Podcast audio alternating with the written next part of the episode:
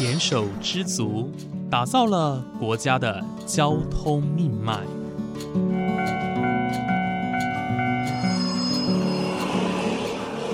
翻山越岭，运送着历史的独家记忆。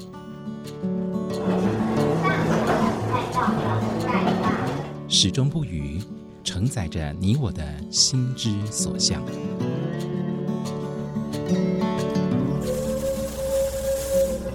各位旅客您好，欢迎搭乘本班次列车，我是胡浩辰，欢迎来到鬼世界，让我们一起探索铁道文化，感受铁道温度，记录铁道故事。本节目由正声广播公司台中台胡浩辰制作主持，欢迎收听。各位听众朋友，午安！谢谢大家在每个周五的中午十二点钟准时收听，欢迎来到鬼世界，我是主持人胡浩辰。在上一集的节目当中呢，七十八岁的周朝南先生哦，他带着我们走遍了猴童的各个地方，那来认识这个因为煤矿开采而兴起的小村庄。然后我们去了很多地方，包括像是矿工文史馆、瑞山本矿、舍石山舍石场，还有以前的宿舍跟公寮哦。那其实很多地方都没有在使用不过透过这些遗址，透过这些遗迹，能够更认识矿业文化。而在这一节节目当中呢，周朝南先生也将带着我们前往其他的地方，像是猴洞坑休闲园区，以及运煤桥，还有玄喜煤厂。透过这些文化遗址的探访呢，可以让我们更加认识猴头在过去煤矿开采的这个历史背景上面到底有多么重要的意义。那么接下来就请跟着浩辰以及周朝南先生继续认识猴童喽。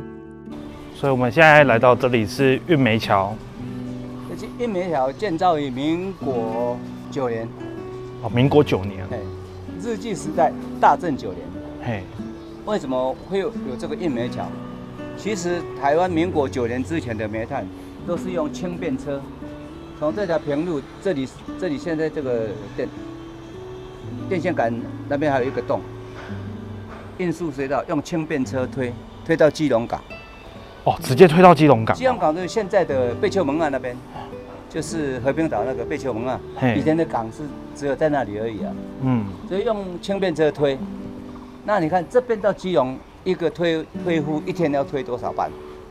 推四趟呢，就跟跑马拉松一样哦。真的。早上天还没亮就推，然后在中午又之前推两趟，去又回来，去又回来，两趟大概吃一个中饭，在晚上开始推，再推睡，最多可以推四趟。那到民国九年，火车站开到活活动火车站，呃，印煤当然用火车比较快了。对啊。所以当这个开好煤炭开来以后，这边才有这个整煤厂。这个整煤厂也是民国九年盖的，是。所以整煤厂加上这个运煤桥，这是民国九年盖的，而不是现在这个水泥桥哦，它是以前铁铁做的。那那到一直到民国五十四年，因为铁铁桥腐朽了，在五十四年再改成现在这个设计的盐台湾的盐拱，第一座跨基隆河的盐拱运煤桥。距离现在一百百年历史的，嗯，一百多年。整煤厂也是一百年历史。那这除了这一个运煤桥跟整煤厂之外，更值得一提的是，现在努力生产矿场安全后面搭着鹰架的这一个，对，那一个是台湾第一座的电货梯。电货梯，台湾的第一部电梯啊，嗯，但是那是没有坐人，是运货的，偶尔也会坐人呐，嗯，但是那个电货梯。它是用手动的哦，不是现在的那个电脑一按，它是用手人工操纵的，所以有时候会上上上下下不很准确，所以他们也没有电话可以联络，也没有那个按按钮按钮可以按，有时候会拉得太高，那它高低怎么分？嗯，诶，用声音，底下弄一个铁铁路，铁轨，然后然后一个铁棒在敲，锵锵两下就往上拉，嗯。到了，锵一下就停下来，嗯，然后放下去了，锵锵锵三下就往下哦，那一停二上三下是他们的记号，嗯，最原始的哈，人工操作的电梯，人工操作电梯对，而且还有很很不稳哦，因为诶，如果你做记号，它也是不准的，为什么？你拉货跟空车的时候，它就会弹性不一样，对，它是民国这个整备厂盖好以后。那个火车载来的大型的机器很重，人工没有办法扛上来，就用那个电货梯把它拉上来。哦，所以才是在台湾的第一部电货梯，那不叫做电梯，嗯，加上一个货，因为都是载货的。是是是。那这里整面整个整面上比较值得一提是一个污水处理厂，你看这个小房子，这个是一个污水处理厂。对。那底下有一些沉淀池，那以前的煤洗煤炭的水都倒在基隆河，那整条基隆河就是变成黑龙江。在民国六十四年之前，这个吉隆河都是叫做我们叫做黑龙江，嗯，一年只有三天是可以看到现在的清澈，哪三年？哪三天？过年那三天，过年休息五天，要到第二、第三天才能沉淀下来，才能清澈。对，那五天三天清澈，第六天开始做又黑了，所以一年只有三天的清澈的季风，不然都是黑龙江。那六十四年，因为政府有环保意识抬头，就要求瑞山它是最大的一个煤矿，要求他们率先做，啊，把洗煤炭的水经过污水处理以后。加上一些化学药物、棉环之类的，然后再经过六个沉淀池排出去的，要清澈的水才可以下来排出去。对，所以这一座污水处理厂不是台湾的第一座污水处理厂，是台湾矿业的第一座污水处理厂。嗯，矿业没有人在做污水处理，只有瑞山在做污水处理，所以这座也算是第一。来到我们这边可以看到一个三个第一。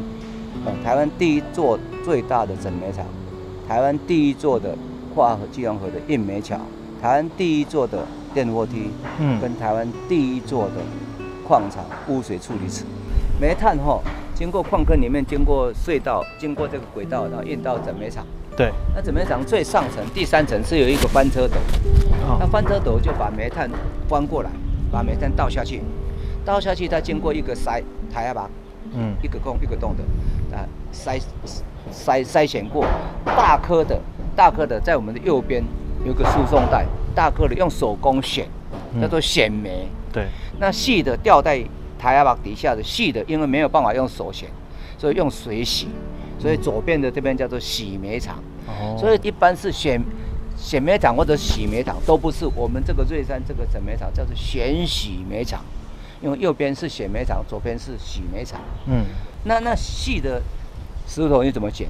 所以用水洗。那水水怎么分离石头跟煤炭？煤炭的比重比较轻，石头比较比较重。它用水的震波把煤炭在水里面翻滚。啊，翻滚以后，轻的煤炭往上飘。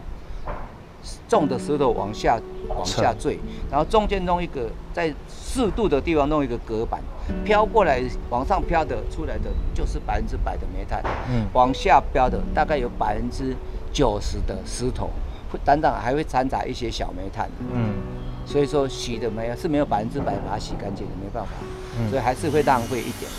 先洗煤煤炭出来的，会在这分成等级，分成首选的分成快煤。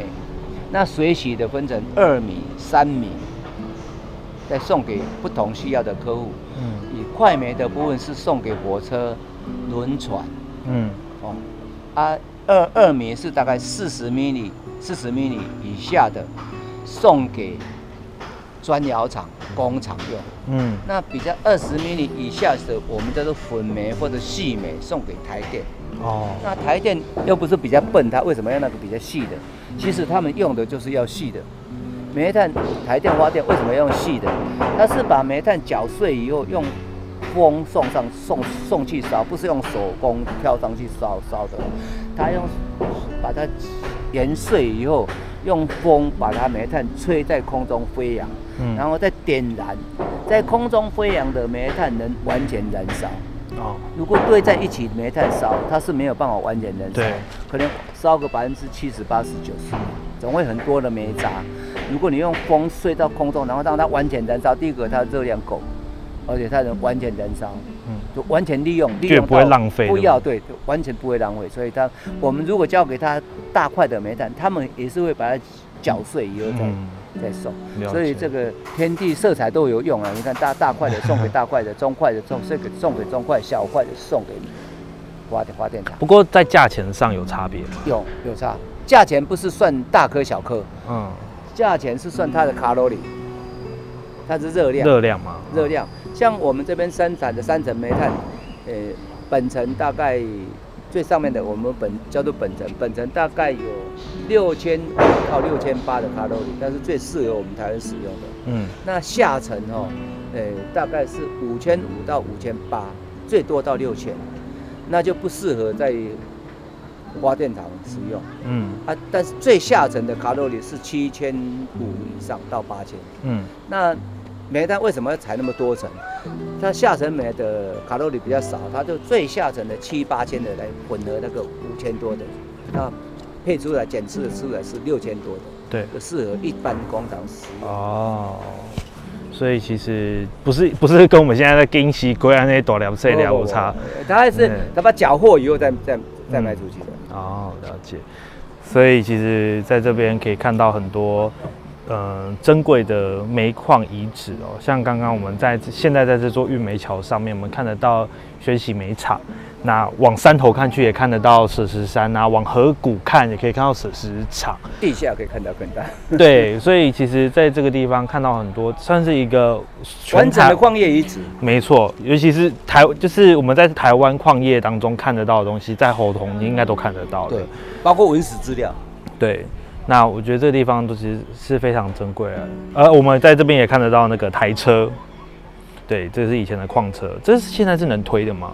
推可以推，还可以推。对，哦，所以这个地方保留了很多这种矿业的遗迹哦，所以是非常珍贵。不过还蛮可惜的，就是说，呃，很多的呃人哦来到这里，其实不知道矿业文化在台湾的历史占据是多重要的一个地位。所以其实来到猴童哦，嗯，大家可能现在会来看猫啊，像刚刚周大哥讲的说在，然后这边会看猫，但是其实呃，在这个非常宁静哦的山城当中，其实有很重要的一页哦是已经慢慢被遗忘，我觉得这是蛮可惜的地方。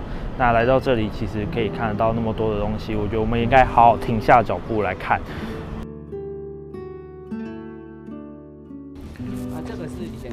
前的活动坑嘛。对，现在有个胡老板把它买下来当成游乐场。哦，就是它也保存着原来矿工的味道。所以我在我在矿工体验的时候，我都会带来这边体验。它这边机器比较多。哦。它也做的。这个是最早期的活动坑道。对，这以前真的是矿坑。这个这个不是真正挖煤坑，这个是这个是个运输坑道。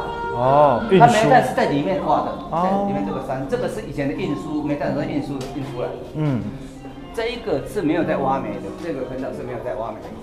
这个坑道是真的坑，以前的矿坑坑道，但是它是运煤坑道。哦。不是采煤坑道。它只是运运煤而已。对。因为它这山上不能这样跨过来嘛，所以它打一个山洞，把煤炭运出来。哦。对，那这里就是他们那个活动活动矿坑做的一个实境体验场了。嗯。来，矿工体验场。好啊，刚才那个我看到舍石山那个石头，就经过那个输送带输送到这边来。嗯。这个一个储石柜，装石头柜子。嘿。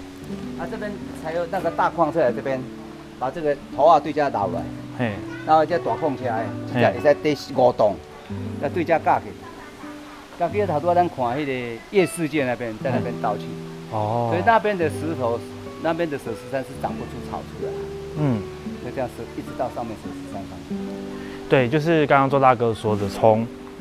呃，洗选洗煤厂那边的石头，因为就是已经进不得水啊，养分流失了，对不对？而且洗得很干净了啦。对，所以然后透从那边的石头透过输送带运送到这个地方，那再透过矿车用卷扬机卷到舍石山上面去倾倒，所以那一块就是完全是长不出植物的那一片。那一块那一块长不出植物，那个叫做显煤厂的舍石山。所以看有没有植被就知道石头来源大概是来自哪里。对对对。啊，这是这是他们做的是体验场，他们体验场就按完全按照以前的以前的工法做的。那那我我们政府做的就是利用文创的概念做的，嗯，所以没有办法体验到真正的矿工的里面的这些一些都是一样的，因为讲我们叫做转测器，对，啊，我们矿工叫做镐，螺门镐，哦，螺门镐，螺门镐就那个变轨，飞这边来，对哦，变轨这边，这个是完全按照以前的矿坑的功能，那那个哈，这个螺门的这个这个螺门叫做二本件。泥崩钉，日本的名，迄安尼说，两支安尼分的，啊，这这用一支分的叫做一本件。嗯，这个分，这个这条路如果要从这边出去，就把这一支拉上来，就把这一支拉上来，往这样。哦，它就往这边走，所以它就没有转侧器了。对对，他就这个叫这一支叫做一本剑，一崩钉，还有的泥二本剑泥崩钉。哦。哇，第一次看到用第一次看到用手动移动的那个轨道，就是没有透没有透过转测器哦。对对，在他们矿坑里面才有这种这种东西。是是。而且矿坑这种东西比比皆是。嗯。所以在在这里在活动这里可以看到很完整的矿业故事、矿业足迹。真的。大哥我们这个矿场当中的轨道啊，跟一般的。例如像轻便车或者是一般火车的铁轨有什么不一样吗？有，就用轨迹来分，轨迹是轨跟轨的距离为称为轨迹。对，这个叫做三分车的轨迹。嘿，三分的轨，三分车的轨迹是四十九点五公分。哦，哦，那我们火车还有还有那个甘蔗糖在走那个是五公分那车。嘿。那火车走那个叫七分车，嗯，七分火，那火车咯是七分那车，对哦。那高铁那个叫做十分车，嗯，那个轨距的不一样，嗯，它是一一一公尺多的。所以你说我们是四九五厘米。那矿坑里面的采采煤机器都是用气动的，它为什么不能用电动？因为煤矿里面有瓦斯，瓦斯碰到火花会爆炸，嗯，那你使用电器一定就会有火花发生，它用。气动的它不会火花，第一个原因。第二个原因，如果用气动的、用电动的，哎，电动的机器很容易发发热，烧烧烫等你手手没办法操作。嗯。哦，手没有办法操作，所以它要气动的。气动它是用高压风动的原理，所以它工具是越用越冷，就跟制冰机一样。嗯。那个搞煤机啊，用到最后是整只跟冰棒一样，黏叽叽啊，还是要戴手套，不能很。很太冰了，太冰了。嗯，它是用高压风风风风的的风风也很好。是。这这一家是王医师，哎，一个矿场因为受伤人很多嘛，当然还有一个驻地的医生。这个王医师是全世界最好的医生。这个王医生，他是一个实习医生。他是早期跟日本人学学做军医，嗯，后来光复以后，他就来这边当医务所的主任。哦，那我边聊哈，嗯，那医务所主任以后，后来矿场就把他当成一个诊所，让他自己开，嗯，他自己营业。当然矿受伤矿工他都要去服务嘛，对，啊，甚至活动最多是将近一两个居民啊，所有的服务的。医疗服务都是由他来做哦。那他是一个黑杰克，他没有执照的。以前日日据时代的军律是没有执照的，国民党政府不承认嘛。对。然后，他理事去考又考不及格，为什么考不及格？要考三民主义，中华北校三民主义或者北校。以前的公民三民主义，如果第一那个算是主科，你考不格，考不及格就免讲了。啊。所以他永远考不及格，后来他干脆不去考。但是他这个人在活我们活动心目中，他是最棒的医生。嗯，他虽然医医术好与坏哈，他的医德最棒。所有所有的医生没有一个医医德比他比他崇崇高的。嗯，他医术哦，在我们活动人的观念哦，他是给你看病，如果他摇摇头哦，这个人可能不不久人死。哦，然后他点点头说好，我帮你医，那就那就有希望。那是他的医术。他医德最重要。我们活动不是只有这些公疗哦。嗯。那个山头，我家是住在这里的，山上走路一公大概一小时隔半。那这个山上底下，这个山所有的底下，都是布满的山区的居民都布满部门在山区，那山区老人都会生病，生病没办法走下来啊，那一一定要请他上去看嘛。对，他也不辞辛劳，就爬一公里半、两公里去到你走一两个钟头到你家去看病哦。那收费呢，他不会特别加，就一般的收费。嗯。那最可贵是他在整个活动的居民打一个王菩萨。如果你以前没有劳保，没有健保，对，看病都要要钱啊。嗯，啊，矿工你知道没什么钱嘛，都会欠账，然后他都会让你欠，嗯，赊账。哎，看医生也在欠小，你知道吗？呃，不止赊账，赊账好以后你他都不会跟你要。嗯，那如果王医生在那边来，我们两个有欠他钱，对不对？那你拍谁呀？哎，王医生等下咱咱下面边下来。对哦，卖要款特别拍谁嘛，然后他也不会抢着跟你要哦。嗯。然后如果王医生看到他，他看到我们两个在这里，我们两个欠他的钱，他会拐弯呢。他怕我们两个不好意思，他会自动绕路。对啊，你说全世界那有这种人啊啊，全世界嘛，干那医呢。嗯。你做医生我要欠小，欠小过会使无不爱行，不爱行，咱得拍摄，一个惊咱拍摄。嗯。他让你，他会觉得你会不好意思。都在绕路绕路，现在在百科全书已经找不到一个人，绝对没有，我敢绝我说绝对没有了。嗯，所以说我们活动呢，一谈到大家一谈到这个王医师哦，大概让我们赶快去给人赞。嗯，就是我们如果在讲这段故事，我们都一直讲他的故事，歌颂他一下。对，这种人真的是前后没有人呐。嗯。前前无古人，后没有来人啊，算是河童地区的一个传奇人物。活活，我讲对活菩萨，嗯，你看他已经搞到外菩萨的，又快又软的，嗯，而且他是一个全科大夫哦，哦，内科、外科兼妇产科，活动的大概四五十岁的孩子有百分之。六十是他接生的，哇，都经过他的手。然后他很很就好勇敢，半夜找他，什么时候找他，他就他都会去，他就会出门。嗯，不然医有的医生他下班他就不接了，但但你按也不要不理不理你啊。对，王医师是有人叫他就出门，嗯，就是他刚好走两公里两个小时回来哦。嗯。病人又来，他又又又又上去了，整有时候整整个晚上没有睡觉。哇！这种医生里面都好伟大，真的他太伟大了，真的。嗯。这样讲几句话歌颂他是不够的。嗯。但是我们也不知道怎么如何来纪念他，来歌颂他。嗯。哎。所以现在我们讲一大大家讲到王维生是大家都都都很肃立起敬，非常非常的从心中非常的尊重他。嗯。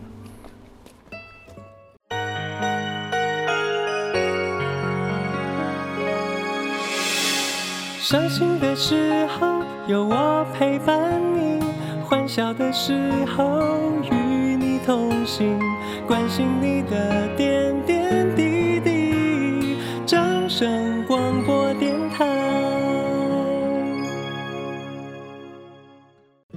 在今天的节目当中呢，周传南先生带着浩辰绕行了整个猴童村庄，我们看到了很多的遗迹，像是玉梅桥，还有很多的轻便轨道等等的，甚至呢，我们也看到很多台湾的第一哦，像是第一座电货梯，以及矿场中第一座的污水处理厂，很多的遗迹哦，都代表着猴童这个地方，也都代表了很重要的意义。因此呢，来到猴童这个地方，希望大家可以停下脚步，好好的来去欣赏这一些具有非常非常重要历史意义的遗迹。而在下一节节目当中呢，浩辰将和周朝南先生做一个深度的专访，究竟为何周朝南先生当初会进入矿业？